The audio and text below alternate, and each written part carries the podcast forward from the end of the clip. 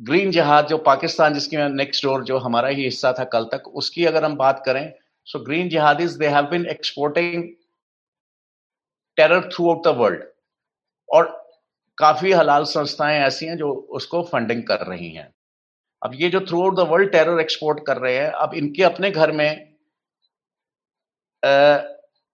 जो था, ये रेड जिहाद के साथ जो कॉम्बिनेशन है, बहुत डेडली है। हमारे लिए बहुत खतरनाक है but this is also very artificial combination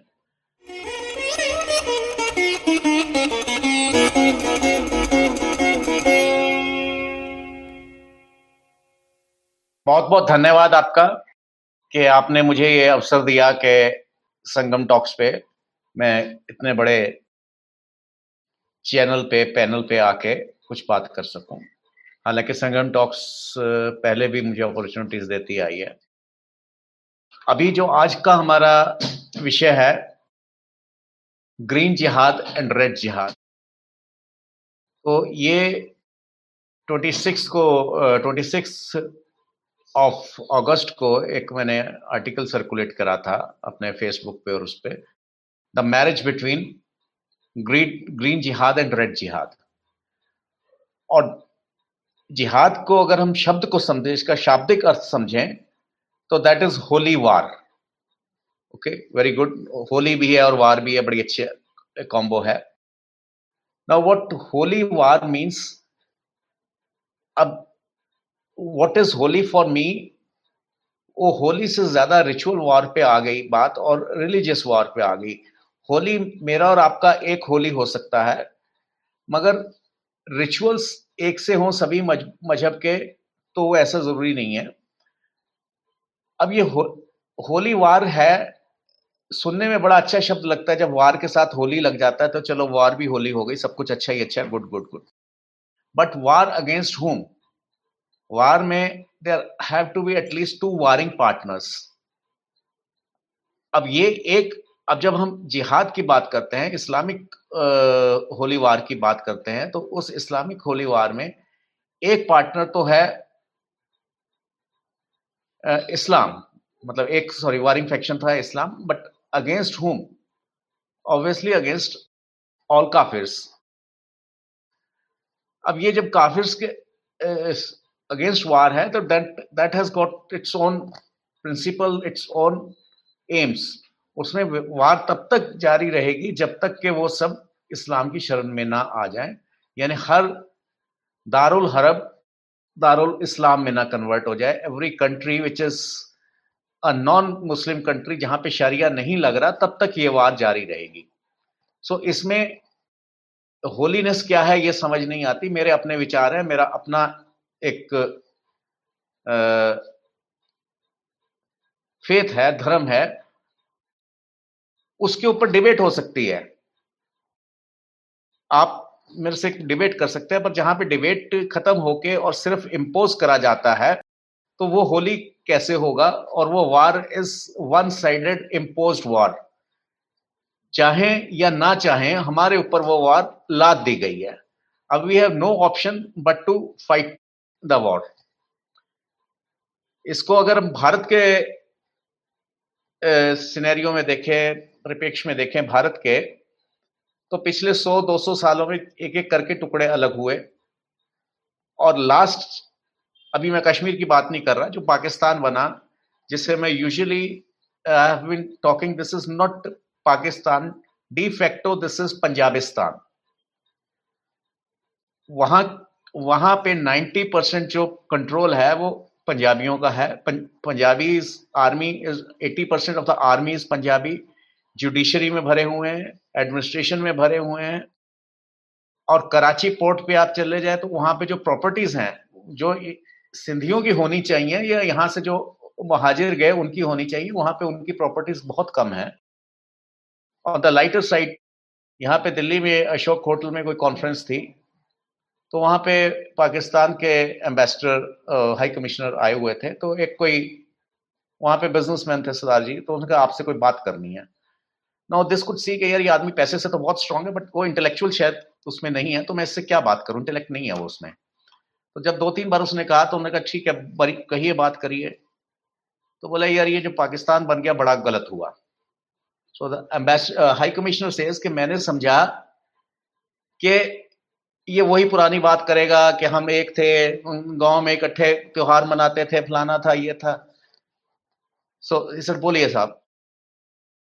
बोला ऐसे है कि अगर पाकिस्तान ना बनता तो हर कॉर्नर प्लॉट हमारा होता।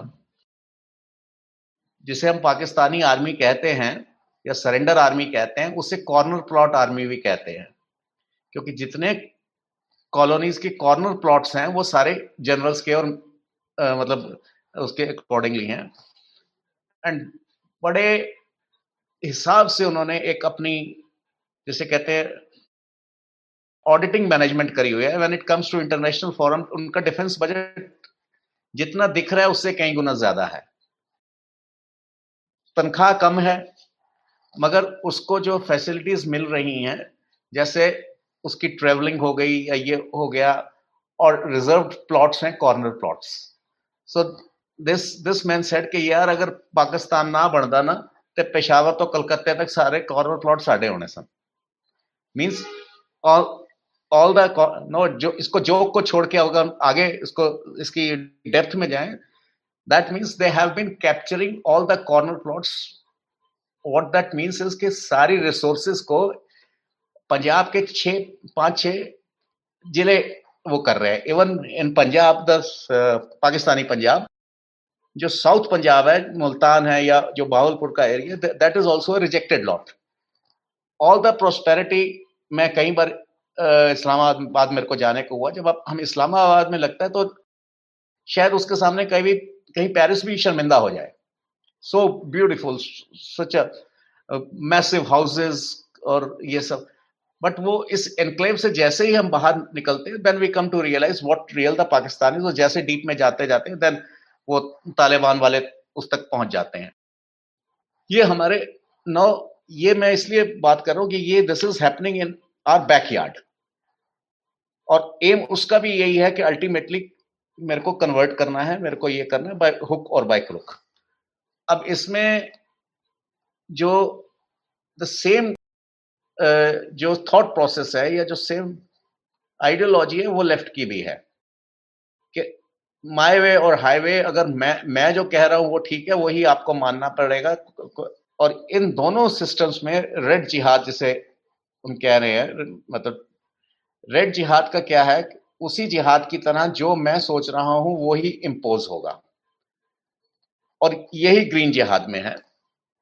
अब ये जो कलर्स हैं रेड और green they are just opposite जब हम कलरिंग में जाते हैं तो green and red are opposite colours पर ये आज का पॉलिटिक्स ऐसा है कि all jihadis are getting together against us. China का तालिबान से जो संबंध हैं, ये हमें सबको पता ही है। और this is this was not fall of fall of Kabul this is fall of planet पूरी this is fall of humanity हम जिस तरह कह रहे हैं कि no this was this was a green जिहाद जिसे हम कह रहे हैं जी, अफगानी आर्मी सरेंडर कर गई, हार गई, इतने वेल इक्विप्ड थे, इतने वेल ट्रेंड थे, ये था, फिर भी इतने and they were three times four times more in number और फिर भी वो क्यों हार गए, या क्यों सरेंडर करके गए? उन्होंने कभी सरेंडर करा ही नहीं। They were always won it is just like अमन हम वी गो टू जंगल और वहाँ पे हम देखते हैं भेड़ियों का एक झुंड है। हम कहते हैं, ये सफ़ेद भेड़िया हमारे हो गए और काले भेड़िया आपके हो गए। और we try to understand the way we want to understand क्योंकि अब मैंने सफ़ेद भेड़िए को पैम्पर कर दिया है, इसको पाल लिया है, इसको मैं ट्रेनिंग भी दे रहा हूँ, इसको मैं टॉमी भी कहना शुरू कर रहा हूँ, कुत्ते के बिस्कुट भी खिला रहा हूँ तो ये कुत्ता ही बन गया। और वो मेरे हिसाब से चलेगा this is what we have been I mean this is what there is a difference between different species of animals और उनका अपना अपना बिहेवियर होता है and different species of man different cultures का अपना बिहेवियर होते हैं. दे आर वन ये बिना मतलब हम एक गलत फहमी पाल के बैठे हुए थे कि ये जो हमने आर्मी खड़ी कर दी है, ये पाँच साल, दस साल या बीस साल से हमारे कैंप्स में रह रही है अमेरिकन उसमें रह गई और हमने उनको अंग्रेज़ी बोलना सिखा दिया तो इनका थॉट प्रोसेस बदल गया है। सिर्फ़ दे सिर्फ़ they were waiting for an opportunity जब वो दोनों व्हाइट और ब्लैक एक होंगे, वो क्योंकि एक ही हैं। This is this is the combination between green jihad itself internal ban. Now when it comes to the green and red combination China का क्या है? जो आज समय जो मेन रेड जिहादीज हैं, हालाँकि वो कितने कम्युनिस्ट हैं, ये आपको उनसे बड़ा कैपिटलिस्ट कोई नहीं है but yes they claim to be communist और उनकी भी क्या है कि हमको पूरी दुनिया कॉन्कर करनी है थ्रू दिस वे और दैट वे उनका है आ, इमाम ऑफ़ सिंह ग्रैंड मुफ्ती ऑफ़ बॉस्निया एक इंटरनेशनल हलाल कॉन्फ्रेंस में उन्होंने कहा था कि ये जो आई एस आई है और ये है about eight ten years back कि ये लोग व्यर्थ अपना मुस्लिम खून बहा रहे हैं. We will conquer world through हलाल विल रूल वर्ल्ड थ्रू हलाल अल्टीमेट एम क्या है? जो ये भारत का या भारतीय पंथों का जो भी है, वो आपको डोमिनेट नहीं करना चाह रहे। आपको वो, अगर कोई गोरा कन्वर्ट भी हो रहा है यू आर आप उसे कन्विंस कर रहे हैं, अपना पॉइंट दे रहे हैं। मगर अगर कोई कन्विंस नहीं होता तो you are not going to kill आप उसके ऊपर ज़बरदस्ती नहीं कर रहे हैं। यहाँ पे जब मैं हलाल का, क्योंकि मैं बहुत ज़्यादा झटके के लिए काम करते आया हूँ और मुझे ये कहता है कि आप कोशर के लिए क्यों नहीं करते? Whereas it is more less same thing no Jew is going to kill me for not having kosher this I have to understand there I be killed for not having हलाल मतलब अगर मैं हलाल के बाहर कुछ ले रहा हूँ तो वो एक क्राइम कर रहा हूँ इन दोज कंट्रीज़ या जो एक्सट्रीम उनके सेटअप्स हैं। अब जहाँ पे सेटअप एक्सट्रीम हो गया, वहाँ पे ये हुआ, जहाँ पे नहीं हुआ, वहाँ पे द प्रोसेस इज़ ऑन के दारुल हरब को हमको दारुल इस्लाम में कन्वर्ट करना है। दिस इज़ ग्रीन और ठीक यही लेफ़्ट की सोच रही है। हम लोग जब स्टूडेंट्स थे तो एस एफ़ आई और इस तरह की और ऑर्गेनाइजेशंस बड़ा स्टूडेंट्स को अपनी तरफ़ खींचती थी। और बड़े uh, और आज जो नेक्सलाइट मूवमेंट और ये सब मूवमेंट चल रही है this is all back by red जिहाद अब इनका जो ऑपोजिट कलर्स इकट्ठे हो रहे हैं विच और वैसे अगर ग्रीन और रेड का कॉम्बिनेशन बनाया जाएगा तो ब्राउन के बाद अगर उसमें और थोड़ी चेंजेस करी जाएँगी तो अल्टीमेटली वो सफरा नहीं आएगा। So let them get together ultimately going to be that the final win अभी इसमें जो चाइनीज़ ने करा है देवर द फ़र्स्ट तालिबान को रिकॉग्नाइज करने में वो सबसे पहले वाले लोगों में है। अब ग्रीन जहाज़ जो पाकिस्तान जिसकी नेक्स्ट डोर जो हमारा ही हिस्सा था कल तक, उसकी अगर हम बात करें so green jihadis they have been exporting terror throughout the world और काफ़ी हलाल संस्थाएँ ऐसी हैं जो उसको फंडिंग कर रही हैं। अब ये जो throughout the world terror export कर रहे हैं, अब इनके अपने घर में जो था ये रेड जिहाद के साथ जो कॉम्बिनेशन है, बहुत डेडली है, हमारे लिए बहुत खतरनाक है but this is also very artificial combination जो इनका कैपिटलिस्ट के साथ तो चल रहा था, से पाकिस्तान की अगर अभी बात करते हैं ग्लोबल जिहाद पे बाद में आते हैं ग्लोबल इसमें, जो जनरल्स हैं व्हाट दे वर डूइंग वो हर उसमें डील्स में उसके पैसा रखते हैं, और वो पैसा उनका कहाँ जाता है वेस्ट में जाता है। When the Chinese came, they came with a business कि अगर अमेरिकन कंपनीज़ आपको ये खरीदने का वो खरीदने का इतना परसेंट देती है हम उससे डबल देंगे। They they came with a business और डेफिनेटली दे उन्होंने वहाँ के सिस्टम को खरीदा उसमें पेनिट्रेट करा ये रेड जिहादीज ने ग्रीन जिहादीज को। But at the same time जो लॉयल्टी है जनरल की वो कभी रेड जिहाद के साथ चाइना के साथ नहीं हो सकी, क्योंकि जनरल साहब की जो प्रॉपर्टीज़ है रिटायर होने के बाद जो रहना है, उन्होंने फ्रांस में रहना है या यूके में रहना है, या यूएस में रहना है, और उनके बच्चे, उनके बेटी, दामाद, लड़का सब वहीं सेट है। देर इल गॉटन मनी जो है वहाँ की, वो लेके चाइना में सेटल नहीं हो सकते। So this is something which is not possible this is why green jihad जो है, वो मिलने के बाद भी रेड जिहाद के साथ कभी नहीं मिलेगा इनसाइड मगर, और वहाँ पे जब आए रेड जिहादीज यानी चाइनीज़ आए सो जो पाकिस्तानी आर्मी अपने को बड़ा हाई एंड माइटी समझती थी, हालाँकि सरेंडर की हिस्ट्री है इनकी, उनको जो जिस तरह से ये third corner three side open plot जिसे कहते हैं कॉर्नर प्लॉट आर्मी को, जिस तरह से इन्होंने दबाया, उनके उसमें जाके, कैंप्स में जाके, आर्मी कैंप्स में जाके, चाइनीज़ लेबर उनके आर्मी वालों को पीट रहे हैं। हाउ इज़ इट पॉसिबल कि जब तक एक कंपनी आई है, उसके वो जा रहे हैं? उनके लड़कियों को तंग किया जा रहा है उन्हीं के कंटोनमेंट्स में। So that means literally they are finished off army अब हमारे लिए खतरा कैसे है? क्योंकि say we are in position to fight at both borders at one time हम दोनों बॉर्डर्स वो एक समय पे युद्ध लड़ सकते हैं। मगर अगर ये जो कॉम्बिनेशन है, say if the Sargodha air bases ready for the Chinese तो वो हमारे लिए ज़्यादा, क्योंकि क्रॉस द ट्रांस हिमालयन की पॉसिबिलिटी नहीं है. But when you get the Sargodha base so that means इनका जो कॉम्बिनेशन है वो खतरनाक है. इंडिविजुअली हम दोनों को अगर दो फ्रंट्स पे हम इकट्ठे लड़ने के कैपेबल हैं भी तो भी जब इनका कॉम्बिनेशन है, उसमें नहीं हम लड़ सकते. This is a simple example how the combination is killing us यही कॉम्बिनेशन में इंटर यूएन में हम सिक्योरिटी काउंसिल में एक लीडिंग रोल रखते हुए भी हम तालिबान को नहीं स्टॉप कर सकते, नहीं कर सके. This is again because veto powers और एक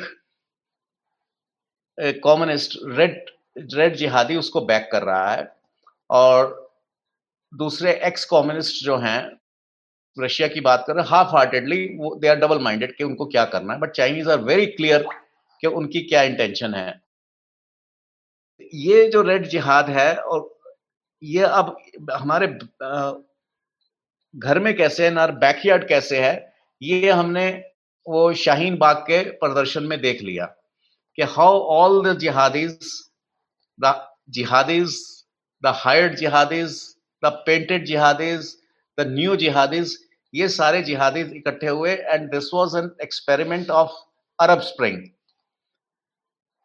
Arab spring जो है, वो किसने ऑर्गेनाइज करवाया, क्या करवाया मगर mob gets collected and take over the establishment takes over the government और यही इसी तरह से मिलते जुलते जो एक्सपेरिमेंट्स हुए हैं, वो वेस्टर्न वर्ल्ड में भी हुए हैं black life matters all life matter it is not black life और white लाइफ और all lives matter.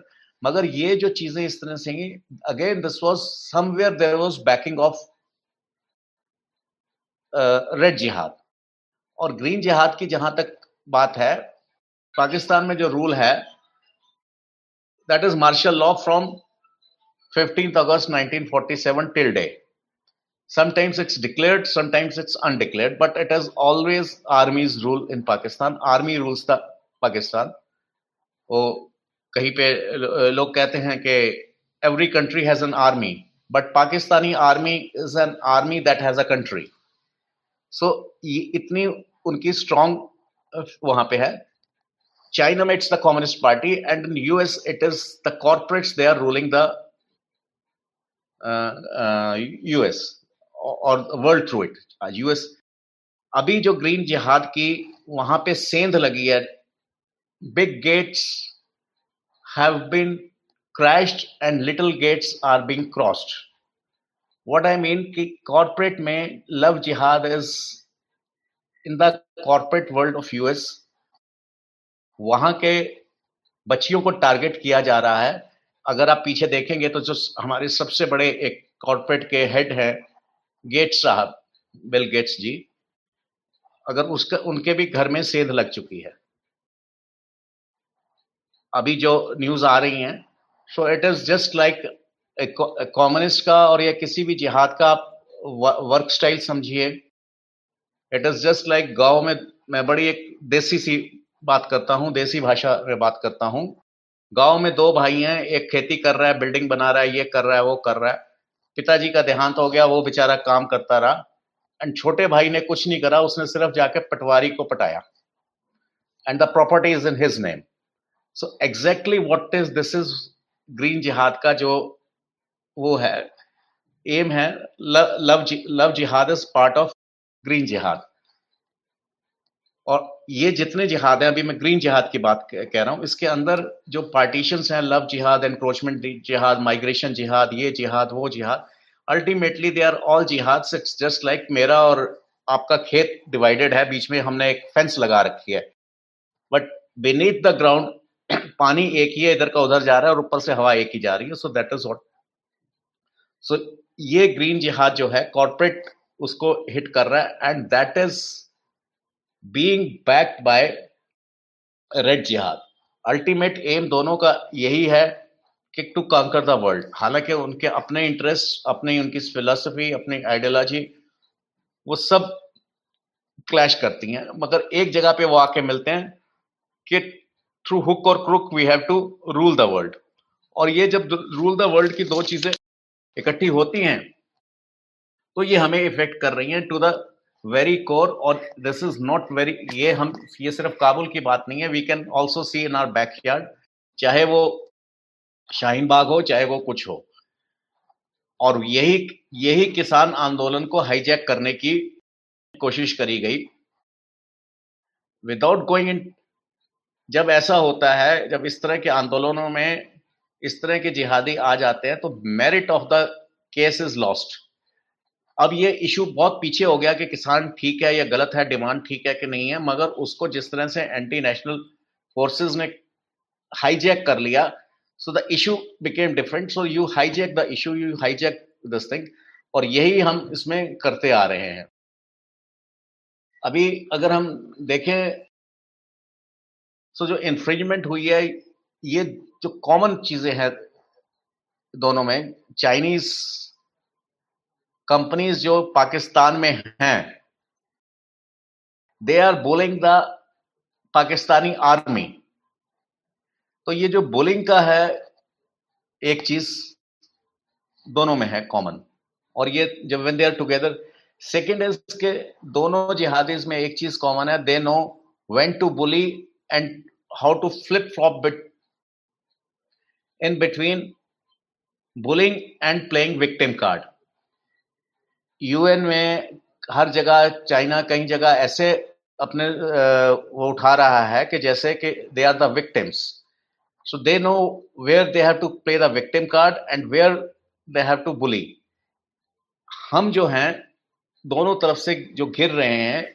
इन पहले एक इंडिपेंडेंट हमारे खिलाफ फोर्स थी नॉर्थ ऑफ़ इंडिया एक वेस्ट ऑफ़ इंडिया थी, एक ईस्ट ऑफ़ इंडिया थी। अब ये जब ये नॉर्थ वेस्ट का मिलना है हमारे वेस्टर्न नेबर्स या हमारे वेस्टर्न एनिमीज और नॉर्दर्न एनिमीज जब मिल रहे हैं तो ये खाली this is not one plus one is equal to two this is one plus one is equal to hundred because they are using each others resources जैसे अगर एयर एयर बेस इनके पास आती है, ये इनके पास आता है, वो इनके पास आता है। Independently pakistan air force was no match, is no match to indian air force. Chinese can not cross over इतने, इतनी उनके वो नहीं और इसके जो पीछे हमको देखने को मिल रहे हैं, पिछले दो तीन साल से जो चीज़ें मिल रही हैं देखने को the Chinese fishing boats are already in Karachi और उसमें डिस्पाइट ऑब्जेक्शन फ्रॉम नेवी उसको ओवर रूल करा गया। आर्मी ने मिलिट्री लैंड फोर्सेस ने who dominate this thing because उनका ये डर था कि हाउ वी नो के और उनको बिल्कुल क्लियर इंस्ट्रक्शंस थी कि आपको इन फिशिंग बोट्स की फ्रिस्किंग भी नहीं करनी। सो दिस इज़ हाउ इतना इतना रेड जिहाद जो है वो ग्रीन जिहाद के का ऑपरेटिव एरिया उसने हमसे ले लिया है। मतलब हमारे नेक्स्ट डोर ऑपरेटिव एरिया उनके पास आ गया है। So, ये तो भारत की बात होगी। अब इंटरनेशनल उस पर जाए तो जितने आज भी हम जितने जिहादी देखेंगे भारत में अगर देखेंगे तो ये सारे हाईवेज के ऊपर होटल होगा ढाबा होगा नाम होगा श्री कृष्णा ढाबा मगर आप जब देखेंगे पीछे तो कोई और होगा उसके। तो ये जो आ, जो हाईवे जिहाद है ये अपने में जिहाद है और this is exactly happening when the refugees are running to every country green refugees are running to every country not to the green countries and not to the red countries ये दो कंट्रीज़ को छोड़ के वो सब जगह जा रहे हैं। तो ये इंडिकेशन कि this is population jihad migration jihad of the green jihad which is very well plan and backed by red jihad so ये हमारे लिए कितना घातक हो सकता है? ये हमने आ, सोचना आ, पड़ेगा। और ऑल गवर्नमेंट्स आर वनरेबल अगर ऑल कॉर्पोरेट्स आर वनरेबल एक तरफ़ ब्लैक लाइफ मैटर्स को आके बैक करता है जिहादी फोर्सेस सी और उसके पैरेलल वहाँ पे क्या है कि दुकान लूटा गया, मॉल लूटा गया, ये लूटा गया, वो लूटा गया, एक एस्टेब्लिशमेंट के ऊपर अटैक हो रहा है। और उसी समय कॉरपोरेट के ऊपर लव जिहाद का अटैक हो रहा है। वेरी सुन शायद आप, हम लोगों को पता लगे कि corporate top ten corporates of US in, इनके कहीं ना कहीं बच्चे ग्रीन जिहाद की उसमें जा चुके हैं। आज से पहले 10-20 साल पहले ये हुआ था कि they were brainwashed and they were वो एक लेफ़्ट ओरिएंटेशन की तरफ़ कैपिटलिस्ट कंट्रीज़ के बच्चे जा रहे थे इंडिया के बच्चे जा रहे थे, अच्छे घरों के बच्चे जा रहे थे। Now this is that they were brainwashed and now the next is this is the kids आज जो है they are love washed love jihad they are love washed इतना उनको प्यार में धो दिया जाता है कि जो the by the time they realise they are the victim it's too late और वो हम अगर घर में भी देखें तो यहाँ पे बड़े अच्छे अच्छे पॉलिटिशियंस जो थे, जो बड़े वो बेबस हो गए क्योंकि उनके घर में सेंध लगी। ये घर में सेंध वाली बात जो है, आज अगर हम यूएस की बात करें in average every US company research organisation university there are there is a Chinese man there और इसका अगर हम रिवर्स में देखें तो चाइना की कितनी यूनिवर्सिटीज में American are there let it be a virus war let it be a biological war. What is happening in US research centers is well known in China कि क्या कर रहा है, उनकी एक एस्टेब्लिशमेंट काम कर रही है वहाँ पे। और कॉम्बिनेशन ऑफ़ 15 यूनिवर्सिटीज उनका जो काम कर रहा है, वो हर यूएस में विजिटिंग प्रोफेसर जा रहे हैं प्रोफेसर्स लग रहे हैं स्टूडेंट्स हैं वहाँ के। सो एवरी रिसर्च जो है इज़ अंडर देयर कंट्रोल तो दो दो तरह से अंडर कंट्रोल चीज़ें आ रही हैं। एक अंडर कंट्रोल आ रही है, एक तो बहन बेटी अंडर कंट्रोल आ रही है ग्रीन जिहाद की वजह से। और जो रिसर्च है, वो रेड रेड जिहाद कंट्रोल कर रहा है। और ये दोनों जिहाद मिलके पूरे सिविलाइजेशन को खत्म कर रहे हैं। Beat civilisation of the west beat the civilisation of the east with the only aim that we have to conquer each and every inch or to the battle will be on till the last man is converted इस combination को अगर हम models operandi को अगर अब नहीं समझ सके so this is invasion of the nations invasion of the assets और जी सेवन बहुत साइलेंट रहा और they were not aware of something happening like we all know G seven G seven हम सुनते आ रहे G twenty G ten but we we were not we are not aware of something like C9, which is now C, C15. Nine um, Chinese universities that are pen, penetrating into each and every university, each and every research center.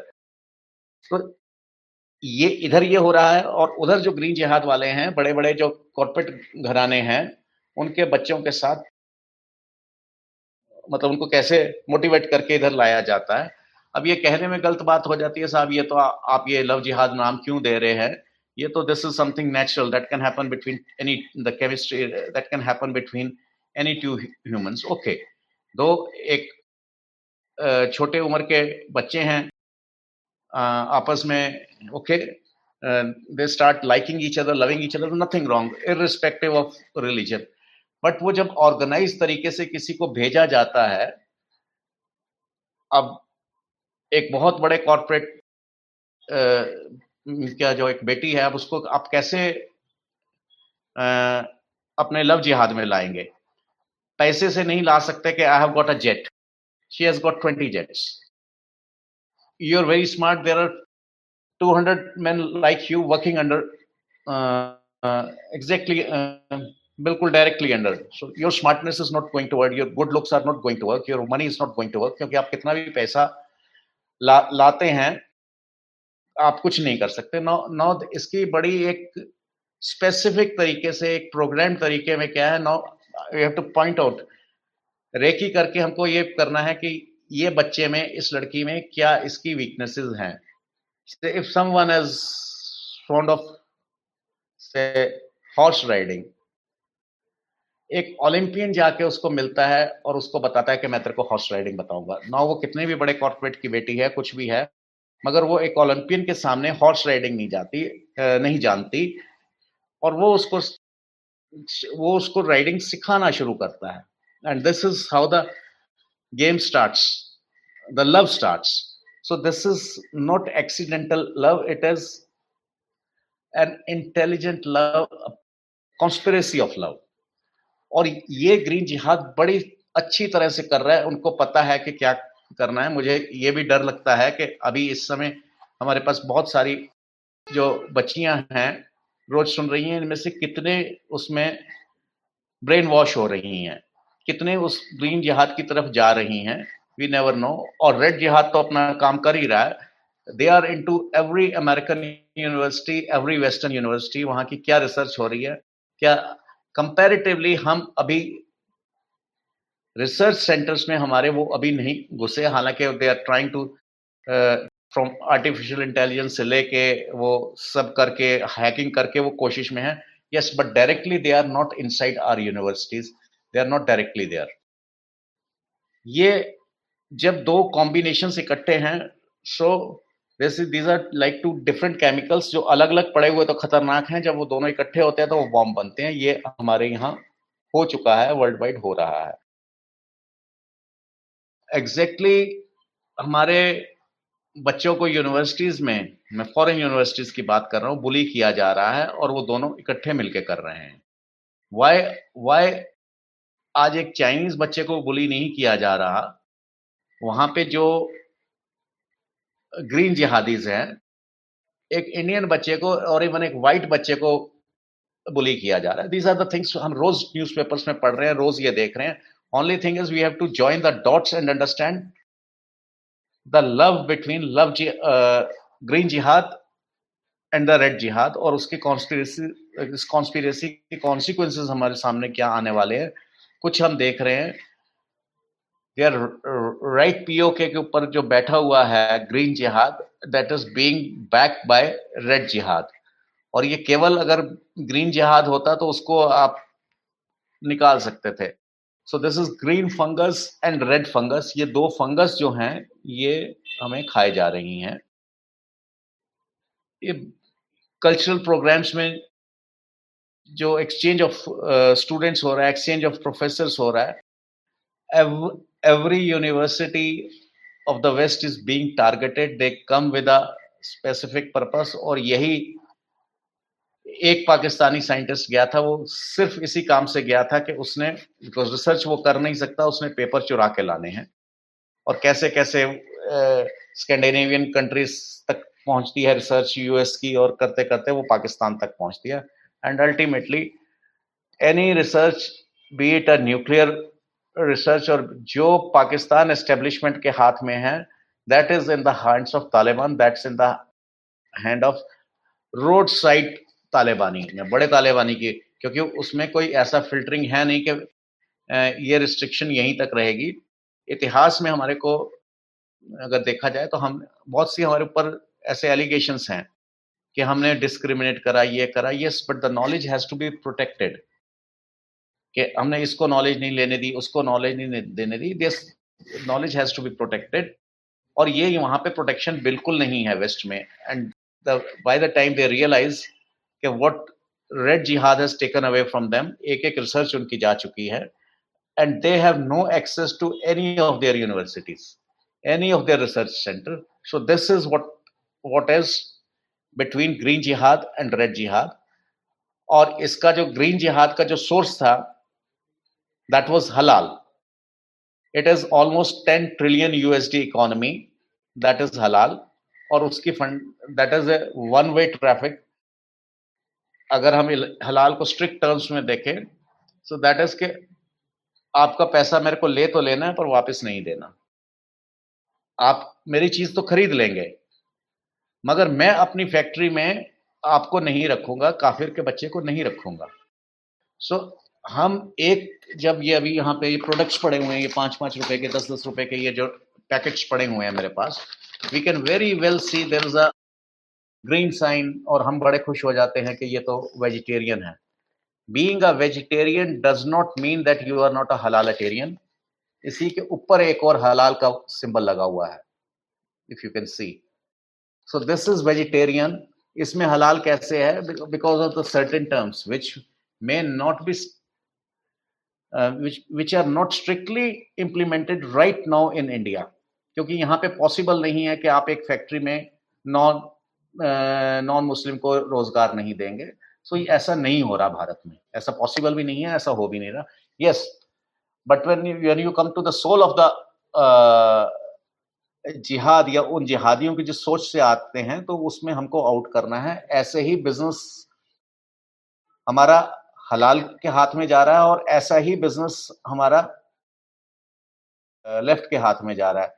Ganesh ji की मूर्ति गणेश चतुर्थी है गणेश जी की मूर्ति जो है वो China से बन के आ रही है। सो so, ये जो कॉम्बो है ये इसको कोई नहीं तोड़ सकता इसको सिर्फ़ हम और हमारी डिटर्मिनेशन तोड़ सकती है कि yes we don't have to buy Chinese product we don't have to buy any product that is certified by any terror agency या जो ये जिनका पैसा कहीं से भी टेरर में जा रहा है या इट इज़ सस्पेक्टेड कि ये जा सकता है and there are reason to believe कि जा सकता है और जा रहा है। ये इतना ही जो है कॉम्बो जो है दोनों जिहादों का है कि दे अप, अपनी इन फाइट्स उनकी पेंडिंग में पड़ी हुई हैं। वो होंगी जब होंगी but those will be after rest of the civilisation is finished off so capturing university is a is a part of red jihad. Love jihad uh, love jihad is part of green जिहाद वो duty green जिहाद की है कि love जिहाद करना और universities को कैप्चर करना की ड्यूटी है आपस में जो उन्होंने बांट रखा है या जैसे भी है तो इसमें हम दोनों तरीके से पिट रहे हैं दोनों तरह से आ रहे हैं एंड ये हमने दिल्ली में भी देखा और हर जगह देखा ये हो रहा है यही that is the crux of the matter that we have to join the dots इसमें बहुत सारी चीज़ें हमारे को विजिबल नहीं होंगी। किसी कॉर्पोरेट की बहुत बड़े घराने की किसी लड़की का ग्रीन जिहादी की तरफ़ जा, चले जाना किसी बहुत बड़ी यूनिवर्सिटी की रिसर्च उधर चले जाना। We have to join the dots and see और ये इकट्ठे इनको एक दूसरे को सपोर्ट करना ये हमारे को इट्स नॉट ये जो आज हमारा प्रोग्राम हो रहा है this is a wake up call और ऐसे, और this is the last if not last almost last chance for us कि इसको हम फ़्लाइट टू सेफ्टी ले सकते हैं। अदरवाइज़ आप लाहौर से, कराची से भाग के तो यहाँ आ गए। मगर अब वाशिंगटन से भाग के कहाँ जाएँगे, न्यूयॉर्क से भाग के कहाँ जाएँगे, दिल्ली से भाग के कहाँ जाएँगे, अब आगे कुछ बचा ही नहीं है। They're they're right into your towns, right into your universities. एक माइग्रेशन और पॉपुलेशन जिहाद कर रहा है, दूसरा रिसर्च जिहाद कर रहा है। इतना ही कहना है मेरे को। We can come to the session question answers अगर कुछ हैं तो। सर, से मेरा सवाल है, मैं एक तो सर को डिफरेंट प्लेटफॉर्म पर संजय दीक्षित जी के साथ सुनता रहता हूँ यहाँ भी सुन रहा हूँ। सर से मेरा दो तीन सवाल है। दो तीन एक नहीं कई एक सवाल होगा। अच्छा सर पहले आप रवि रंजन जी सर आप ये बताएँ कि वो जो 1984 वाली जो घटना हुई थी अमृतसर उसके बारे में कुछ ज्ञानियों का मैं उनको बड़ा ज्ञानी मानता हूँ उनका मानना है कि हरकिशन सिंह सुरजीत की भी बड़ी भूमिका थी। क्या ये बात इज़ इट करेक्ट? देखिए एक तो ये जो टॉपिक है ये आज के हमारे टॉपिक से बिल्कुल अलग है। और इसमें खाली हर आ, नहीं उसमें थोड़ा सा मैं कहूँगा इसमें हरकृष्ण सुजीत की क्या भूमिका थी या क्या नहीं थी मगर इसमें रेड जिहाद का तो सपोर्ट था और उससे ज़्यादा ग्रीन जिहादीज का सपोर्ट था। अगर इसको और किसी प्लेटफॉर्म पे हम करें तो जिस समय हम 1984 की बात करते हैं, या ब्लू स्टार की बात करते हैं, या 84 के राइट्स की बात करते हैं they were not plan in 1984 इसकी प्लानिंग 10-12 साल पहले हो चुकी थी, और यहाँ तक के ये बांग्लादेश की फॉर्मेशन से पहले ये चीज़ें तय हो चुकी थी। The borders were to be redefined not only of Pakistan but also of India और ये एक प्रोग्राम तरीका था बड़ी स्पष्ट यहाँ पे बात की आती है। आपका बहुत अच्छा क्वेश्चन है। बांग्लादेश, ईस्ट पाकिस्तान जो था, उसकी सेपरेशन की movement before conceiving of Pakistan शुरू हो गई थी। 1947 में 1946 में पाकिस्तान के विरोध में नारे लग रहे थे ढाका में। हमको पाकिस्तान के साथ नहीं रहना। पाकिस्तान से हमको अलग होना है। ये 1946 की बात कर रहा हूँ, जब पाकिस्तान एग्जिस्टेंस में नहीं था। It was only in imaginary state जब एग्जिस्टेंस में नहीं था तो नारे लगने की वजह थी और बड़ी जेनुअन वजह थी कि जो सबसे बड़े वहाँ का सूबा था ईस्ट पाकिस्तान यानी आज का बांग्लादेश उसकी पॉपुलेशन और रेवेन्यू किसी भी स्टेट से ज़्यादा था। तो नेचुरली देवर एक्सपेक्टिंग के बंगला जो है हमारी राष्ट्रभाषा बनेगी और इसमें कुछ गलत भी नहीं है।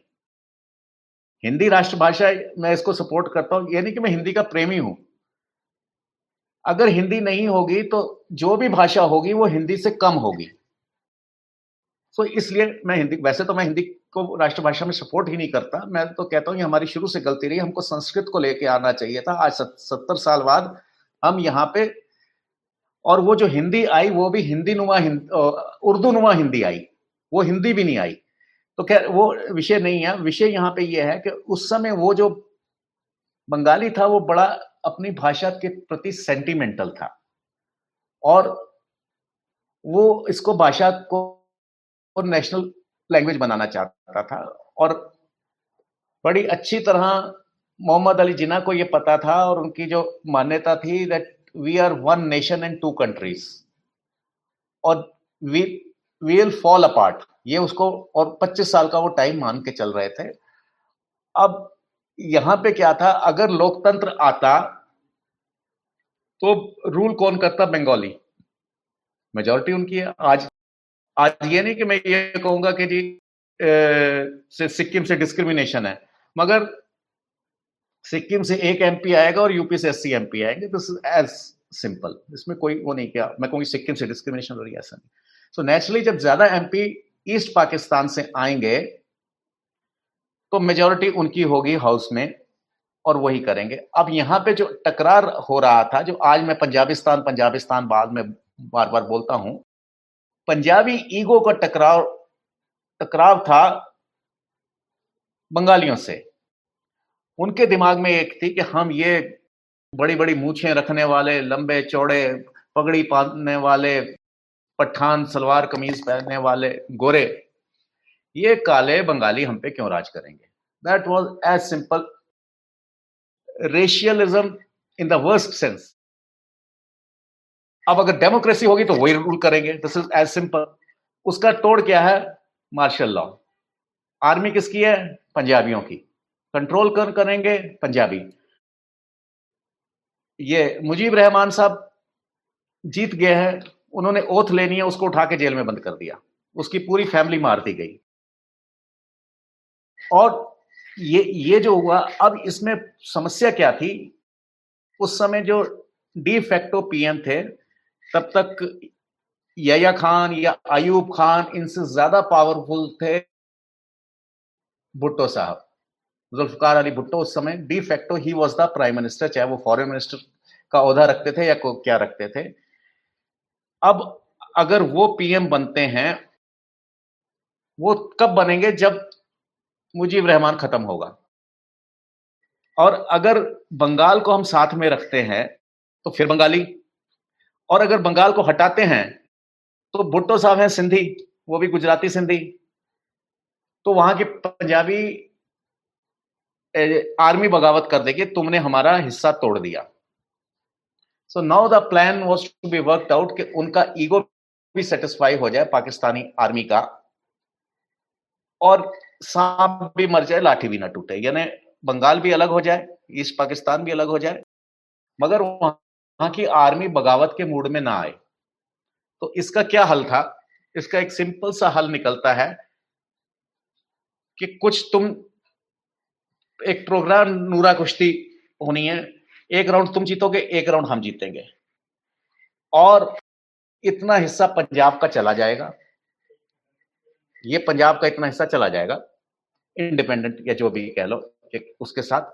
और उधर बंगाल का चला जाएगा। अल्टीमेटली जब नेगोशिएशन टेबल्स पे हम आएँगे तो क्या होगा कि हमने बंगाल बंगालियों को दे दिया। अब तुम पंजाब पंजाबियों को दे दो यानी चाहे वो दो ज़िले ही हों। No from an angle of no from an angle of a Pakistani general या ब्रिगेडियर जो 25 साल पहले वहाँ पे कैप्टन या कुछ था, पंजाब से पिटके गया था, उसको याद है कि यस, ये मेरा गाँव था और यहाँ पे इस तरह से सिखों ने मेरे साथ करा था। दोनों तरफ़ से हुआ था। अब उसका ईगो जो है फॉर एन एग्ज़ाम्पल अगर अमृतसर पे कब्जा हो जाता है पाकिस्तान का, एक मिनट, हालाँकि ये की तो वो जो पाकिस्तानी जनरल का ईगो है, वो बहुत सेटिस्फाइड होगा। दे विल फॉरगेट कि हमारा ढाका चला गया। ढाका गया तो गया। अगर ढाका, खाली ढाका जाता है तो यही जनरल्स पीएम के खिलाफ हो जाए भुट्टो के खिलाफ हो जाएँगे कि तूने हमारा एक कॉलोनी खराब कर दी। वहाँ से हम जब चाहते पैसा उठा लाते, जब चाहते लड़कियाँ उठा लाते, जब चाहते जो कर लेते तो उन्हें एक हमारी कॉलोनी खराब कर दी। So he would have been targeted और अगर शिमला समझौता जो वहाँ से वो 200-250 आदमियों का लश्कर लेके आया था एक आदमी समझौता करने। 250 की तो फौज होती है।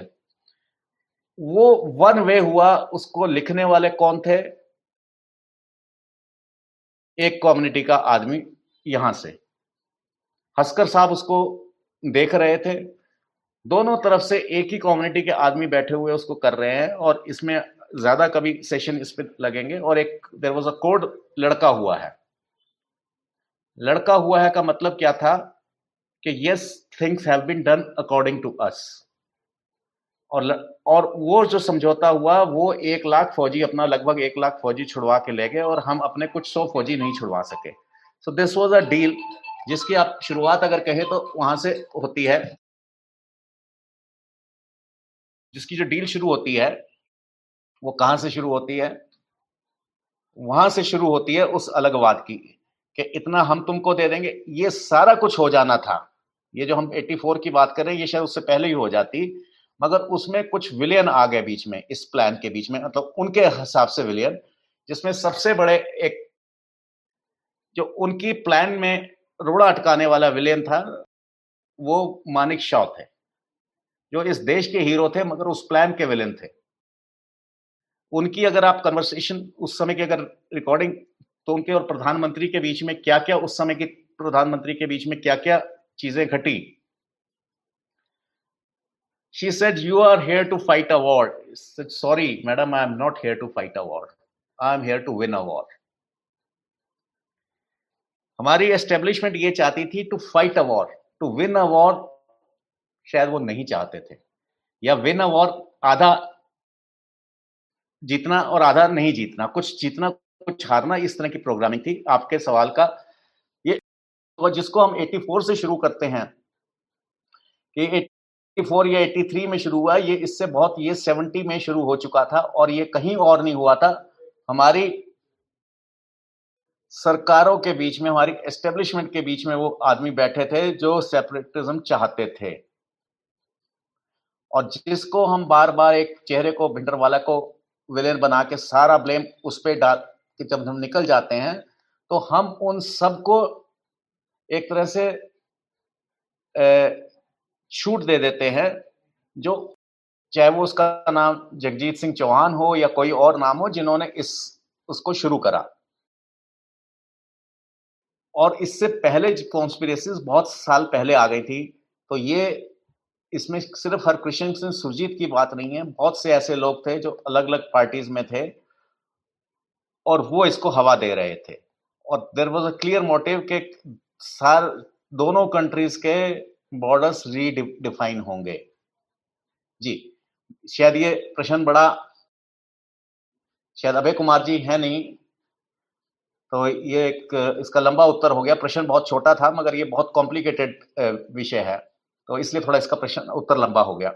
मेरा बस यही प्रश्न है कि जो कम्युनिज्म की आइडियोलॉजी रही है अपना जिहाद कहे या फिर अपनी जो नरेटिव है एजेंडा है उसको पुश करने की वो काफ़ी एकेडमिक रही है। जी। और मतलब हम देखें कि अगर माओ की बात करें चाइना में भी तो उन्होंने मतलब तीन, करीब तीस साल तक वहाँ पे इतने खराब सिचुएशन रहे चाइना में, उनकी कल्चरल रिवोल्यूशन के बाद या फिर वो ग्रेट लीप फॉरवर्ड के बाद। फिर भी आज अगर चाइना में देखा जाए, मैं कहीं पढ़ रही थी तो लोग सोचते हैं कि Mao was a great person उस, उन्होंने मतलब चाइना के लिए क्या कुछ नहीं किया है। तो अगर इतनी जिनकी मतलब मेमोरीज या फिर पास्ट उनके जो एंसेस्टर्स है उनकी मेमोरीज इतनी खराब रह के भी अगर चाइनीज़ अपने लोगों को ये आ, सोचने में आ, मतलब ये भरोसा दिला सकते हैं कि माओ माओ काफ़ी अच्छा इंसान था तो वो दुनिया में कुछ भी कर सकते हैं अकेडमिक्स के थ्रू तो आ, और जो इस्लामिस्ट है वो तो काफ़ी रेडिकल है तो हम तो एक तो रेडिकल अप्रोच भी नहीं ले रहे या फिर हम अकेडमिक्स में भी नहीं है तो हम कर क्या सकते हैं मतलब अपना जो वर्ल्ड व्यू है वो लोगों को बताने के लिए? देखिए, संजय जी, एक तो यह है, अगर वो माओ को महान पढ़ रहे हैं तो हम भी अकबर को महान आज तक पढ़ रहे हैं। ठीक है ना? इसमें तो हालाँकि इसमें कॉन्स्पिरेसी फिर उसी रेड जिहाद की है कि हम अकबर को महान क्यों पढ़ रहे हैं। और ऐसा नहीं है कि वो रेडिकल्स नहीं हैं। They are more radicals than other jihadis और ये भी नहीं है कि ग्रीन जिहादी एकेडमिक नहीं है। हम सिर्फ़ उसको एक दाढ़ी वाला, सलवार कमीज वाला ए के फोर्टी सेवन वाला ना समझे। अगर ये चाइनीज़ लैब से वायरस निकला है लीक हुआ है या निकला है there were there were few American working in Chinese labs but there hundred and thousands of Chinese in the American university academics में वो कम नहीं है। और आज आपको जो हम किसी गलत फहमी में हैं कि अब्दुल पंचर वाला अब्दुल पंचर वाला भी नहीं है अब्दुल डॉक्टर भी है। तो ये ग्रीन और वो, वो बात नहीं है। और इससे निकलने का एक ही तरीका है सिर्फ़ सुबह उठ के अपना इतिहास देखें और मैं सुबह उठ के शीशा देखूँ कि मैंने कल क्या किया। और आपस में हम जब तक हमारी आपस में एक को ऐड आती है ना, भला उसकी साड़ी मेरी साड़ी से सफ़ेद कैसे? अगर संगम टॉक्स कुछ कर रहा है तो ये मुझे परेशानी हो रही है कि इनका प्रोग्राम इतना सक्सेसफुल क्यों हो रहा है? तो अब मैं अपना तो कर नहीं सकता तो मैं संगम को कैसे लेट डाउन करूँ? ये हमारी एक साइक है, ठीक है ना? एक, ये जो साइक से जब तक हम बाहर नहीं आएँगे और जब तक हम ये सोचना नहीं शुरू करेंगे अनलेस वी स्टार्ट सिर्फ़ पिक्चर्स ना देखें we must start joining the dots तभी हम, और ये हमारी सोच से बहुत दूर जा चुका है joining the dots when you join the dots से एक टॉप कॉर्पोरेट की एक लड़की ग्रीन जिहाद की तरफ़ आती है। उसके बाद उस कॉर्पोरेट की सोच बदल जाती है, जो एक सॉफ्टवेयर में था, अब और बड़ी चैरिटी के में था एटलीस्ट दिखने में चैरिटी में था। अब वो कहता है कि मैं पूरे दुनिया के वैक्सीन को मैं ही कैप्चर करूँगा। सो दिस इज़ ग्रीन जो इंजेक्शन उसको ग्रीन जिहाद का लगा है। और और उस, ऐसे कई कॉर्पोरेट्स हैं, और भारत में भी ऐसा होने जा रहा है एटलीस्ट यूएस में तो बहुत कार तो वो जो ग्रीन जिहादी है, वो दाढ़ी रख के नहीं आया। सो सो देर वही they're saying radical is the snake and liberals are the grass that hide the snake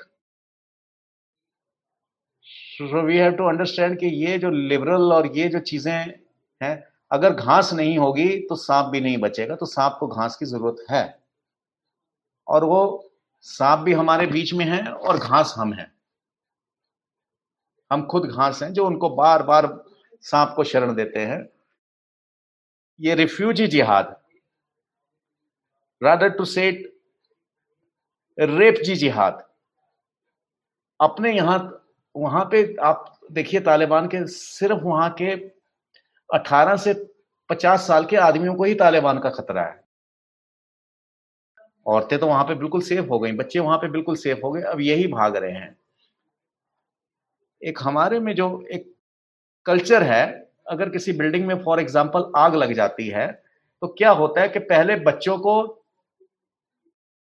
क्या नाम, महिलाओं को बाहर निकालो। एक हमारा एक अगर बस बस खराब हो जाती है कि इसमें चार ही पैसेंजर्स जा सकते हैं तो मैडम आप जाइए। ये कल्चर है। मगर यहाँ पर एक इंसिडेंस सऊदी में एक गर्ल्स हॉस्टल में रात को आग लग गई। पता नहीं आपने ये न्यूज़ पढ़ी थी कि नहीं। और जो गेटमैन था उसने ताला लगा दिया कि ये लड़कियाँ प्रॉपर भुरके में नहीं है ये बाहर भाग रही हैं। दो उनको भुरके में होना चाहिए था और बाहर मार्केट में आने के लिए there has to be a man member with them ना इनका परिवार का कोई आदमी इनके साथ है और ना इन्होंने अभी बुरका when you jumping from third floor तो ऑफ़ कोर्स बुरका आप उतार, उतारोगे। So, उस समय ये मैटर नहीं कर रहा कि इसने क्या पहना है या कुछ नहीं पहना। मैटर ये कर रहा है you have to save a life मगर वो चौकीदार ने बिल्डिंग लॉक करी 200 बच्चे उसमें मरे। ये बहुत बड़ी न्यूज़ है जो दबाई गई है। और उसके ऊपर बाद में, बल्कि उसको सोसाइटी ने शाबाश दी कि बहुत अच्छा काम किया। तो ये अगर सिस्टम जहाँ पे होगा कि जस्ट बिकॉज़ आपके कपड़े ठीक नहीं है तो इसलिए मैं आपकी जान नहीं बचने दूँगा। ये जिहाद है। इट इज़ नॉट ओनली जिहाद के तलवार चलाना है। ब्रिगेडियर जनरल मलिक की बुक है, पाकिस्तान के ब्रिगेडियर हैं। Koranic concept of war Koranic concept of war और उसमें एक बड़ा चैप्टर है वाटर एज अ वेपन ये भी जिहाद है दूसरे का पानी रोक देना। तो ultimately you have to win the war और ये चाइनीज़ और ये रेड बट तो कमिंग बैक टू दैट जो हम ये कह रहे हैं तो ये तो प्रोपागेंडा वार है। हम हारते जा रहे हैं। और ये रिवर्सल जब होगी पोजीशन एक क्योंकि मेरा बहुत अच्छा हम्म, बड़े बड़े मुस्लिम मित्र हैं और शायरी भी सुनता रहता हूँ। क्रक्सिस लम्हों ने खता की थी, सदियों ने सजा पाई।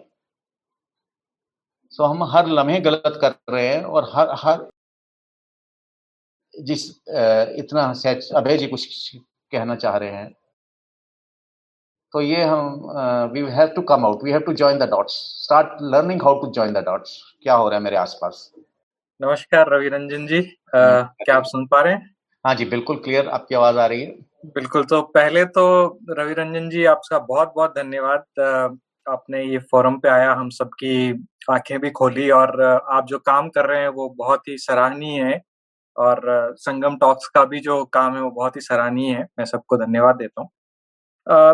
आपने जो बात बोली वो बहुत इम्पोर्टेंट बात है और ये संभव हम लोग काफ़ी सालों से ये सब हो रहा है अंडर द करंट चल रहा था बट आप भी मेरे हिसाब से one of the few individuals हैं जिन्होंने इसको ऊपर लेके आया, सही तरह से ये बात यू नो दुनिया के सामने रखी है।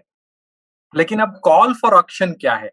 हमारे जैसे लोग जो कि प्योर वेजिटेरियन है, हम देख रहे हैं कि इवन प्योर वेजिटेरियन में भी ये यू नो हलाल का स्टैंप आने लग गया है। कुछ समय पहले एक खबर थी कि पतंजलि का भी जो प्रोडक्ट है, अगर वो दुबई में बेचने के लिए उनको रखना है तो they have to have you know हलाल स्टैंप ऑन इट राइट तो ये जो एक पूरा इकोनॉमी है, जो कि यू नो सेल्फ फंडेड है। आपने एक बहुत अच्छी बात कही कि पाकिस्तान का जो डिफेंस बजट है, वो बहुत ही कम बताया गया है because they have parallel economy which is not even accounted for एक बहुत ही सोची समझी साजिश है जो कि स्मॉल स्मॉल स्टेप्स में हमको, हमारे जो भी यू नो चाहे हमारा कल्चर है, चाहे हमारा जो हक है, चाहे हमारे बिजनेसेस हैं, वो सबको हमें धीरे धीरे हमसे अलग किए जा रही है।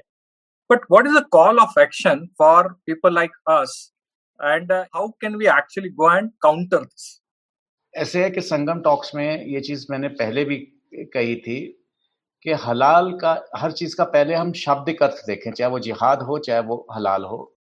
हलाल अरबी शब्द है जिसका अर्थ जायज़ है। अब जायज़ केवल मीट पे या मा, मांस पे नहीं होता वो हर चीज़ पे होता है। हर चीज़ जायज़ और नाजायज है। इस्लाम में हर चीज़ हलाल है या हराम है जायज़ है या नाजायज है और ग्रे एरिया बीच का बहुत कम है। इट इज़ ब्लैक और वाइट। तो ये जो हमें लेवल्स नज़र आ रहे हैं ये पहले भी थे मतलब जब लेबल्स नहीं छप रहे थे, जब इस तरह की प्रिंटिंग नहीं हो रही थी yes but there were clearly defined कि मेरे को फलाना ही प्रोडक्ट लेना है, जिसमें ये डला हो और ये ना डला हो, और फलाने की दुकान से ही लेना है। ये बिल्कुल आज से अब सत्तर साल पहले भी चले जाए, जहाँ पर वो अवेयर नहीं हुए थे। जहाँ पे अवेयर हो गए तो फिर जहाँ पे अवेयर नहीं हुए थे, वहाँ कुछ भी चल रहा था। जहाँ अवेयर हो गए तो ये हो गया कि मेरे को इसकी दुकान से लेना है और उसकी नहीं लेना। ये चलते चलते ये कोई बड़ा नहीं, आज से सौ साल पहले भी उतना ही कट्टर था, हज़ार साल पहले भी उतना ही कट्टर था। सिर्फ़ ये है कि अब ये, क्योंकि इस तरह की फाइन पैकेजिंग आ गई है तो फाइन पैकेजिंग में फाइन लेबलिंग भी आ गई है। और वो हर चीज़ पे लागू है। अब हम क्या कर सकते हैं? जैसे ना तो कोई यहाँ की सरकार कर सकती है कुछ, ना यहाँ की कोई कोर्ट कुछ कर सकती है। कर सकते हैं तो मैं और आप कर सकते हैं। सबसे पहली चीज़ है कि एक तो एक होके मतलब जैसे अगर आप कहीं पे कुछ कर रहे हैं, कुछ है तो मैं बार बार ये कहता हूँ कि कम से कम आप एक इंफॉर्मेशन मेरे को दे दें। सो मान लीजिए कल हम एयर इंडिया के पास जाते हैं कि साहब आप हलाल बंद करो। और मैं कहता हूँ, जी, बंद करो। वो कहते हैं, जी, क्यों बंद करें? When I have five thousand people जिनके, जो कह रहे हैं तो वो मेरी वॉइस बनती है, वो हम सबकी वॉइस बनती है। Someone has to do it तो एक तो हमको, दूसरा ये है कि इसके लिए कोई हमको किसी से वैर नहीं, किसी के साथ हमको बम नहीं चलाना, किसी पे गोली नहीं चलानी, कुछ नहीं करना। मेरे को सिर्फ़ यह है, दो पैकेट्स पड़े हैं, मेरे को ये वाला लेना है और ये वाला नहीं लेना।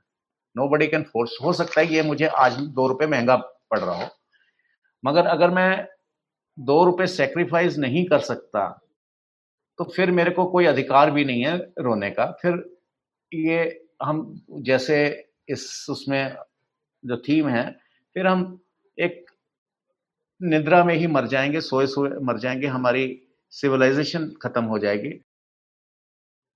आज का जो हिंदू है, मैं हिंदू पे बात करूँ, इससे कोई फ़र्क नहीं, मैं अपनी बात करूँ, ज़्यादा मुझे नहीं फ़र्क पड़ता। क्योंकि ये जो आज का हिंदू है, ये समय समय पे बदलता आया, हमारे कल्चर बदलते आई हमारी भाषा बदलती आई। तो आज जो हम भाषा बोल रहे हैं, या जो हम कल्चर टी शर्ट पहन के चल रहे हैं ये अगर ये समाप्त होके हो भी जाता है, पर यहाँ पे क्या हुआ, जब हम अपने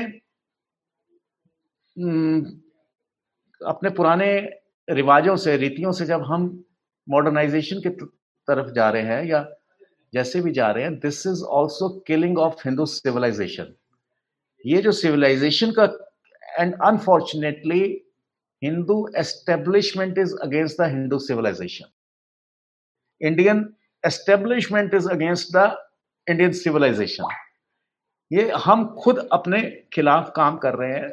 आज से आप सत्तर साल पहले की फिल्म्स देखें तो उसमें आपको देखेगा लोगों ने धोती पहनी है, कुर्ता पहना है, पगड़ी पहनी है। अस्सी साल पहले चले जाए। शायद हमारे ग्रैंडफादर इसको मैं किसी पर्टिकुलर पंथ से जोड़ के नहीं देख रहा हूँ। मतलब शायद आपके भी ग्रेट ग्रैंडफादर पगड़ी पहनते होंगे, धोती भी पहनते होंगे उस समय हम पहनते रहे। आज क्या हमारे को अमेरिकन कह रहे हैं कि अगर आप पेंट की जगह पजामा या धोती पहन लेंगे तो हम आके बम्बार्टमेंट शुरू कर देंगे। हम आपका वो क्या नाम बाइकआउट कर देंगे। ये हम स्वेच्छा से गुलाम हुए हुए हैं। पहली गुलामी जो थी, एक तो गन पॉइंट पे गुलामी है। मेरे को कोई ऑप्शन नहीं है। हमारे बहुत से लोग कन्वर्ट हो गए। दे हैव नो ऑप्शन मैं उनको जिम्मेदार नहीं ठहरा रहा। मगर एक स्वेच्छा से गुलामी हो रही है कि मैं जाके बिना मतलब शाहीन बाग में नारे लगा रहा हूँ किसी के लिए। ये जो स्वेच्छा से गुलामी है, इसका कोई इलाज नहीं है।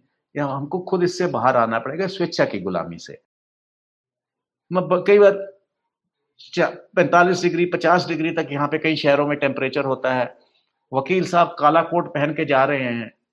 अगर वो काला कोट हटा के हम कुछ और कर देंगे, ना वकील का दिमाग काम कर रहा, पंखा ऊपर चल नहीं रहा डिस्ट्रिक्ट कोर्ट्स में या छोटी कोर्ट्स में कैसी हालत है आपको पता है? अगर वकील साहब वो कोट नहीं पहनेंगे तो क्या ग्रेट ब्रिटेन आके हमारे ऊपर हमला कर देगा कि तुमने कोट क्यों नहीं पहना? तो हम स्वेच्छा से गुलामी लगा रहे हैं। और ये स्वेच्छा से ही हम ये खरीद रहे हैं। जिस दिन हम इसको नहीं खरीदेंगे, कोई ज़रूरत नहीं है किसी तलवार की, बंदूक की, इसकी, और जिसने खरीदना है वो खरीदे। उसको हम रोक भी नहीं रहे। दैट इज़ द डिफरेंस चाहे वो मीट हो, चाहे नॉन मीट हो, ये चीज़ है। हम हम खुद हाउसिंग कॉम्प्लेक्सेस में, वो कहते हैं, हम आपको जगह नहीं देंगे, फिर भी हम वो हाउसिंग कॉम्प्लेक्स में थोड़ी सस्ती सी प्लॉट मिल रहा है वो फ्लैट मिल रहा है तो हम कोशिश करते हैं कि हम भी हलाल हाउसिंग कॉम्प्लेक्स में मकान दे दें। वो कहते हैं कि हमको आपको देना नहीं है, मगर हम फिर भी किसी तरह से करके, क्योंकि वो सस्ता मिल रहा है, तब तक हम ये ये इस मोह से लालच से बाहर नहीं आएँगे, तब तक कुछ नहीं हो सकता। और जिस दिन हम इससे आ गए तो कुछ हमारे को करने की ज़रूरत नहीं है। और जो ये टेन ट्रिलियन यूएसडी इकोनॉमी है, आज की जो स्टेटिस्टिक्स है अलग अलग स्टेटिस्टिक्स होते हैं इधर उधर होते रहते हैं, मगर एक एक हम कुछ मिडिल लेवल पे अगर लेके ले चले so buying capacity of the Islamic world is not more than five to ten percent उस टेन ट्रिलियन में से मतलब ये जो तालिबान को स्ट्रॉन्ग कर रहे हैं, इसको स्ट्रॉन्ग कर रहे हैं, उसको स्ट्रॉन्ग कर रहे हैं, जब मैं उनकी सर्टिफाइड चीज़ें ले रहा हूँ तो मैं जिम्मेदार हूँ। वो जिम्मेदार नहीं है। वो तो ठीक कर रहा है, उसको तो वही करना, वो जो कर रहे हैं, वो वही कर रहे हैं जो उनको करना चाहिए। इज़ नथिंग रॉन्ग गलती मेरे अंदर है। जी शिव प्रकाश जी। पहले तो ये क्या है कि जैसा कि उसामा बिन लादेन ने हामिद मीर को इंटरव्यू दिया था और उसमें उसे सर बोला था कि हमको पंजाब पर, पंजाब के युवाओं को नशे के लत का आदि बनाना है, ताकि हम मतलब पंजाब को कैप्चर कर ले और पूरा बंगाल तक बेराम हो जाए। एक तो उस पर आप अपनी राय बताइए अच्छा दूसरा और एक मैं बहुत ही पर्सनल सवाल पूछ रहा हूँ। मेरे मन में बहुत उत्कंठा है। मेरे बच्चा, मैं ट्वेंटीज में था, मैं मिड फोर्टीज में हूँ। जब मैं अर्ली ट्वेंटीज में था तो एक अखबार में पढ़ा था। लेकिन वो अखबार मतलब कि अब मैं आपसे वेरीफाई कराना चाहता हूँ। पर्सनल है, कोई इडल है कि जैसे कि ऐसा था कि अगर राजीव गांधी की शादी सोनिया गांधी से नहीं होती तो बेजीर भुट्टो भुट्टो परिवार में और इंदिरा परिवार में इतना अपनापन था कि एक ऐसी स्पेकुलेशन चल रही थी कि राजीव गांधी की शादी बेजीर भुट्टो से कराई जाती। एक ऐसा, एक अखबार ने, एक एक एक अखबार में एक वरिष्ठ पत्रकार ने लिखा मैं आपके से जानना चाहता हूँ कि क्या उस समय ऐसी कोई सीध थी क्या? इन दोनों बातों पर कि ओसामा बिन लादेन वहाँ के पंजाब के यूथ बंगाल तक का शासन हो जाना और दूसरा मैं राजीव गांधी जी वाला बोल रहा हूँ। कृपया करके दोनों बातों पर मेरा उत्कंठा को आप दूर करें। यू आर जी जी। जहाँ तक ये दो परिवार परिवारों के संबंधों की बात है इनके जहाँ तक हमें जानकारी है या ये है, दोनों परिवारों में बड़े अच्छे संबंध थे। और अब किसकी, किसके साथ होनी थी शादी या किसकी, किसके साथ नहीं होनी थी, ये तो नहीं कह सकते। और हाँ बाकी इनके संबंध बहुत अच्छे थे। और शायद कई बार ऐसे होता है कि पर्सनल संबंध जो होते हैं, वो राजनीतिक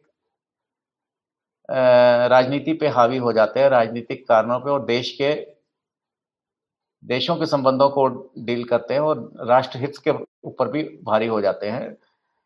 हमने लाख, लगभग एक लाख सोल्जर छोड़ दिया और अपने मुट्ठी भर सोल्जर्स हम नहीं छुड़वा सके, ये ऐसा। मैं अब, मैं पाकिस्तान में किसी फ़ंक्शन में था तो वहाँ पे एक, पठान थे लंबे चौड़े तो वो बोले कि मैं आपका बड़ा शुक्रगुजार हूँ। तो मैंने कहा, कैसे शुक्रगुजार हैं आपके? आप मेरे, मैं तो आपको जानता नहीं, कभी मिला नहीं। तो बोले, ऐसे है कि मेरे दो लड़के थे, दोनों दो थे हाँ दो लड़के थे, दोनों प्रिजनर ऑफ़ वॉर हो गए थे। और हम हम ये समझ बैठे थे कि वो वापस नहीं आएँगे, कि जैसे यहाँ पे होता है, तालिबान ने आईएस को पकड़ लिया आईएस ने तालिबान को पकड़ लिया, बलूच ने उसको पकड़ लिया, और वो मारे जाएँगे।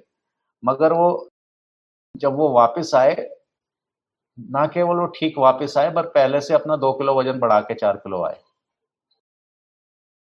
देवर प्रिजनर्स ऑफ़ वार तो ये ये कहने का मतलब है कि हमने तो वो छोड़ दिया और हमारे आज तक वो हैं, इतने समय बाद नहीं है, हमें नहीं पता। मुशर्रफ साहब आए तो किसी ने बात करने की कोशिश करी तो उसको रोक दिया गया। ये हमारा सारा पॉलिटिक्स के इस वजह से संबंध खराब होंगे। हमारे जवान वहाँ पे कैद हैं तो हम ऐसे संबंधों को बना के क्या करें? वो एक लाख जवान कैसे छुड़ा के ले गए? और उस छुड़वाने के लिए जिस जिसने अपोज करा था, जिस जिसने अपोज करा था, उन सबसे गिन गिन के बदले लिए गए। एक ऐसा आदमी था जिसका ये कहना था कि हम इनको नहीं छोड़ेंगे। हम इनको बचाने की कोशिश नहीं करेंगे, मारेंगे भी नहीं।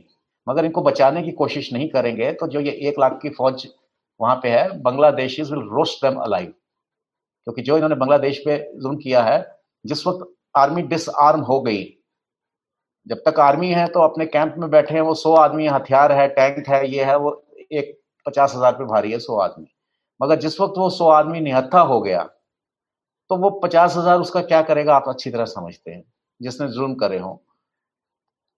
तो जिसने ये, फौजी ने ये प्रपोजल दिया था, उसको बड़ी बुरी, उसकी एक बड़ी भारी कीमत देनी पड़ी। सिर्फ़ उसका इतना था कि ठीक है, हम लोग, हम क्यों इनको बांग्लादेशियों से बचाने के लिए मरें? क्योंकि जब हम इनको बांग्लादेशियों से बचाएँगे, जैसे आज हम जिसको, जो तालिबान से भाग के आ रहा है, अगर हम उसको यहाँ पे शरण दे रहे हैं जो हमारे हिंदू हैं, उनको तो देनी है शरण, ये तो देश है। बाकी हम अगर सबको शरण देंगे तो हम तालिबान से दुश्मनी करेंगे, नंबर एक। नंबर दो, यही चीज़ वहाँ पे हुई। आप अगर उनको बचा रहे हैं तो बांग्लादेश जो आपकी तरफ़ सॉफ्ट कॉर्नर रखता था, वो खत्म हो गया। दूसरा, उनका ये कहना था कि आज ये दोनों अलग हैं, लड़े हुए हैं। कल ये दोनों इकट्ठे होकर आपके ऊपर अटैक करेंगे मिलिट्री स्ट्रेटजी यही कहती है। और अगर ये एक लाख आदमी, यानी तिरानवे हज़ार, ये जो भी था अगर बांग्लादेशी मॉब्स के हाथों मारा जाता है तो अगले 200 साल तक ये इकट्ठे नहीं बैठेंगे। वो अपॉर्चुनिटी हमने मिस करी। हम यहाँ पे ये नहीं कह रहे कि हमको मार देना चाहिए था बट उनको बचाने के लिए अपने सोल्जर्स नहीं मरवाने थे, क्योंकि उनको बांग्लादेशियों से बचा के लाना एक बहुत बड़ा काम था। बिकॉज़ देवर ऑल कि साहब अब तो सरेंडर कर दिया, इनको डिसार्म कर दिया। अब इनको हमारे हवाले कर दो, जिन्होंने हमारी बेटियाँ उठाई हैं। अब इनको हमारे हवाले करो। उसको बचाने की हमें कीमत देनी पड़ी जान से भी माल से भी। और उनको हमने सुरक्षित दिया ये था शिमला समझौता। तो बहुत हमारा लॉस हुआ। हर स्टेप पे लॉस हुआ है हमारा। हम बैटल जीते हैं बैटल में जीते हैं और टेबल पे हारे हैं। सर आज का आ, आपका वार्ता बहुत अच्छा रहा है। हमें ऑडियंस से बहुत अच्छे रिव्यूज़ मिल रहे हैं कमेंट बॉक्स में। जी, जी. आ, और सर मेरा सवाल बस इतना सा है कि चाइना की जो हमेशा से स्ट्रैटेजी रही है, अभी हाल ही में यूएस की तरफ़ से एक डॉक्यूमेंट आउट हुआ था, जो चाइना ने हमारी भारत के डिफेंस सिस्टम जो है उसको कितना बारीकी से समझ, समझा है एक एक पॉइंट पे, उस पर बहुत डिटेल में एक्सप्लेनेशन था और उसका कंक्लूजन ये निकल रहा था कि जो इंडिया का तरीका रहता है, वो मोस्टली पैसिव या डिफेंसिव रहता है या रिएक्शनरी रहता है। हम बहुत कम प्रोएक्टिवली चीज़ें हैंडल करते हैं या उस तरीके से रिप्लाई करते हैं। तो आपको क्या लगता है कि आने वाले टाइम में, जैसा कि हम अभी देख रहे हैं कि वेस्ट बंगाल में क्या हो रहा है, और फिर ये जो तालिबान का जो ये सब बढ़ रहा है अब और इम्पैक्ट उसके अलावा नागालैंड में ऑलरेडी इंसर्जेंसी इंक्रीज हो रही है। इन सबको देख करके आपको क्या लगता है कि हमारी सरकार का क्या जो तरीका है वो डिफेंसिव से या पैसिव बिहेवियर से रिएक्शनरी से ऑफेंसिव या थोड़ा सा अग्रेसिव और ज़्यादा होना चाहिए क्या? बिल्कुल होना चाहिए। और जब तक हम इस डिफेंसिव मोड में रहेंगे तो ऐसे ही आएगा, कोई ना कोई हमारे कान मोड़ता रहेगा। इसमें कोई वो नहीं है, इसमें कोई दूसरा हो ही नहीं सकता। और वी आर इन पोजिशन कि हम कर सकते हैं। ऐसी बात नहीं है कि हम नहीं कर सकते। पर क्यों नहीं कर रहे? सरकारें बदलती रहती हैं, मगर एस्टेब्लिशमेंट नहीं बदलती। आज जो सरकार इतने साल पावर में रही, they are they are out of government but not out of power. तो वही एस्टेब्लिशमेंट, वही ब्यूरोक्रेट्स, वही रिपोर्ट्स पेश होती हैं कि साहब ये करने से ये हो जाएगा, ये करने से ये हो जाएगा। जब तक टोटल आप नीचे से ऊपर तक लोगों को नहीं बदलेंगे। प्रधानमंत्री बदलने से पटवारी नहीं बदल जाता। पटवारी और थानेदार भारत की बहुत शक्तिशाली शक्तियाँ हैं। तो पीएम बदलने से ठीक है, पीएम बदल गया, मगर पटवारी वही है, थानेदार वही है, दरोगा वही है। तो ये कुछ चीज़ें जब तक नहीं बदली जाएँगी, नहीं होता रहेगा।